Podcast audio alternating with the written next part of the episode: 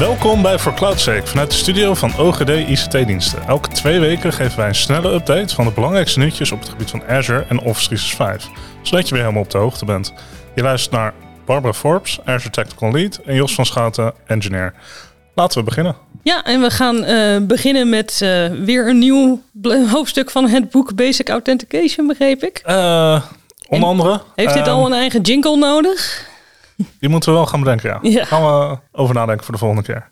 Uh, niet per se alleen bij Basic Authentication, maar uh, er worden een aantal API's uh, deprecated. Met name relevant voor Exchange Online mm -hmm. en Exchange On-Prem. Dus de 25 minst gebruikte API's van AWS, want het is per zeg maar hoe vaak ze aangeroepen worden, worden uitgezet.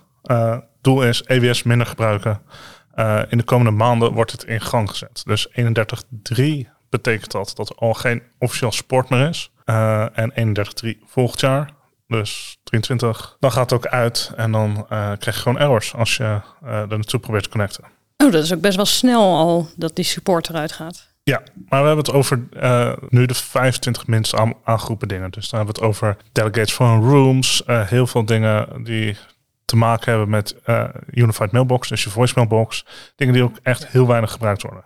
Dus dan dat is wel een mooie manier om het granulair te doen, zeg maar. Ja. Hebben we dan ook ergens een mooie lijst van? Er staat een link naar de lijst in de show notes. Ja, maar ja, want dat is zo van. Ja. Anders wordt het zo van, nou laten we afwachten wat er stuk gaat. Ja, en Microsoft zegt natuurlijk gebruik de Graph API en uh, uh, gebruik uh, OAuth. Ja. Dat is nieuw en hip. En in hetzelfde rijtje API's. heb jij nou nog een hybrid access organisatie die veel mensen hebben, maar ook met mailbox on-prem? Mm -hmm. je, er was een API om je mailbox uh, uh, te managen via die API voor je on-prem mailbox in je Exchange organisatie. Die gaat ook uit. Uh, zelfde tijdlijn, 31, 3 volgend jaar is het dood. Maar ja, ook daar weer gebruik de Graph API. Die werkt ook voor on-prem mailbox? Die werkt in een hybrid organization, werkt die ook voor on-prem mailbox, ja. Kijk, en dan ben je sowieso, uh, ja, de Graph API, daar moet je wel mee gaan werken op dit moment. Ook voor je Azure AD aanpassingen. Dat wil je eigenlijk ook allemaal met de Graph API doen. Dus het is sowieso een goede om uh, mee te werken. Zijn er nou andere redenen voor dan alleen die Basic Authentication?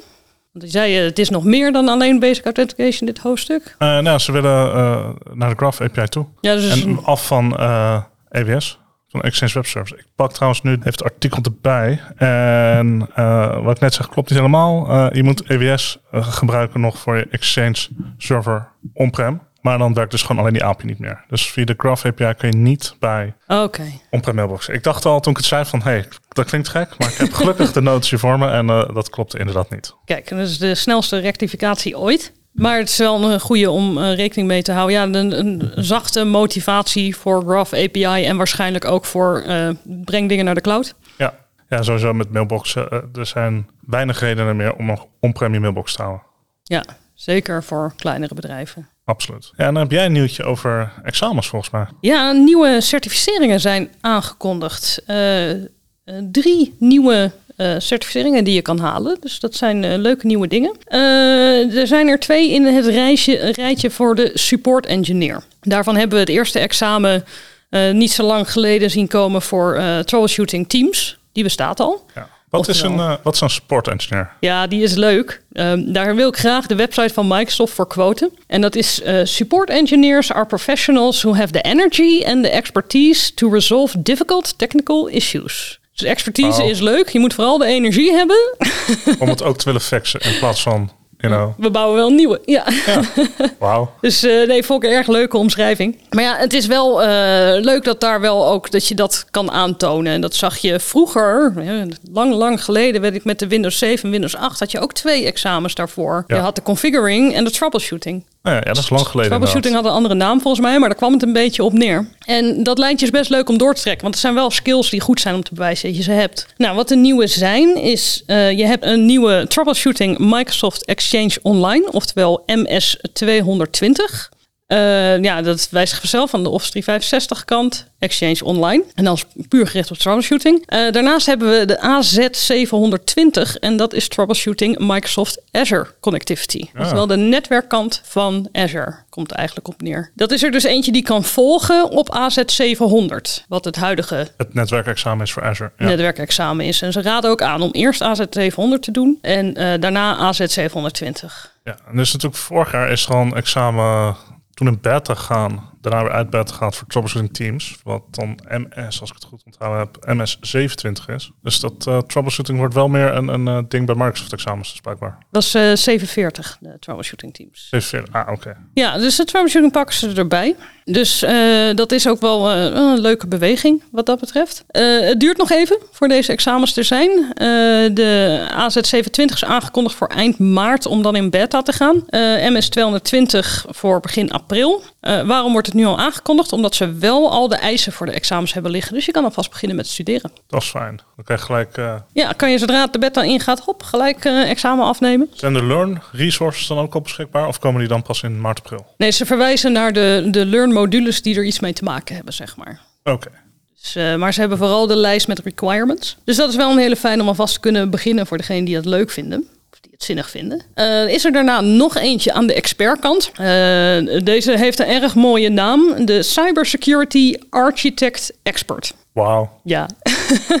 security uh, expert level examen, dat was er nog niet. Er zijn de laatste tijd best wel wat security gerichte examens bijgekomen. Dat begon met de AZ 500 en de MS 500. Uh, afgelopen jaar zijn daar uh, SC 200 en SC 300 bijgekomen. Die dan echt helemaal op security gericht zijn. En nu heb je de kans om daar een expert level aan toe te voegen. tenminste, nu in april, want dan komt die uit hebben we uh, SC 100. En wat je moet doen is SC 100 en een van die vier andere examens. Als je die samen haalt, dan mag je, expert. Mag okay. je jezelf Cybersecurity Architect Expert noemen. Nou, dat is goed voor op de cv. Dat staat leuk op je LinkedIn. Ja. Uh, ook deze dus komt in april uit, maar ook hiervan zijn, uh, is al gepost wat de requirements zijn om hem te halen. En alle links naar alle requirements uh, staan in de show notes voor de mensen die dat leuk vinden. Ja, en dan heb ik ook nog een nieuwtje wat niet iets is wat uitgaat, maar gewoon een feature update is in Office 365.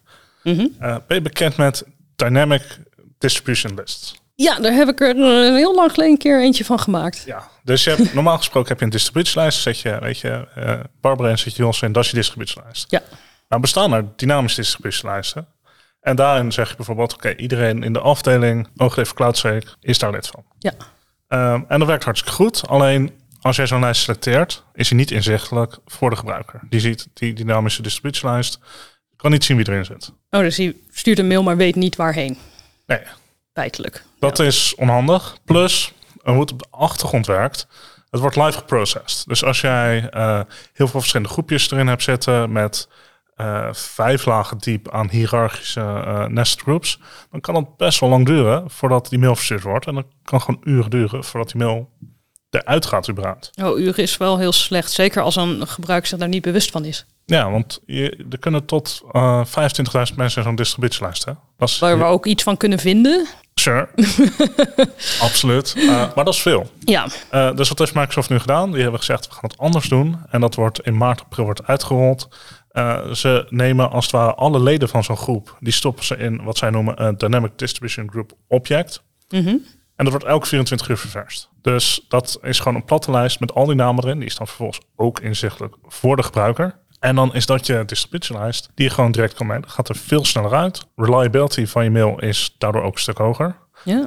Uh, kanttekening is wel, het bijwerken van zo'n lijst kan dus 24 uur duren. Dus als je een distributielijst hebt die veel verandert, mail je niet altijd ja. de meest accurate weergave van die lijst. Zeker met uh, als er iets gevoeligs naartoe gaat, je wil iemand er even snel uithalen, dan is het goed om te weten dat dat 24 uur kan duren. Ja, maar goed, dat kon in het verleden niet. Hè? In het verleden moest je dan de distributielijst updaten. Ja, als gebruiker die mailde, kon niet eens zien wie erin stond. Dus overal is dit echt een verbetering uh, van de functionaliteit en de transparantie van hoe het mailen werkt. Mooi. En uh, wordt dit, uh, is dit de nieuwe default, zeg maar? Wordt ja, dit aangepast? Dit, wordt aangepast voor alle tenants. Wordt uitgerold eind maart, begin april.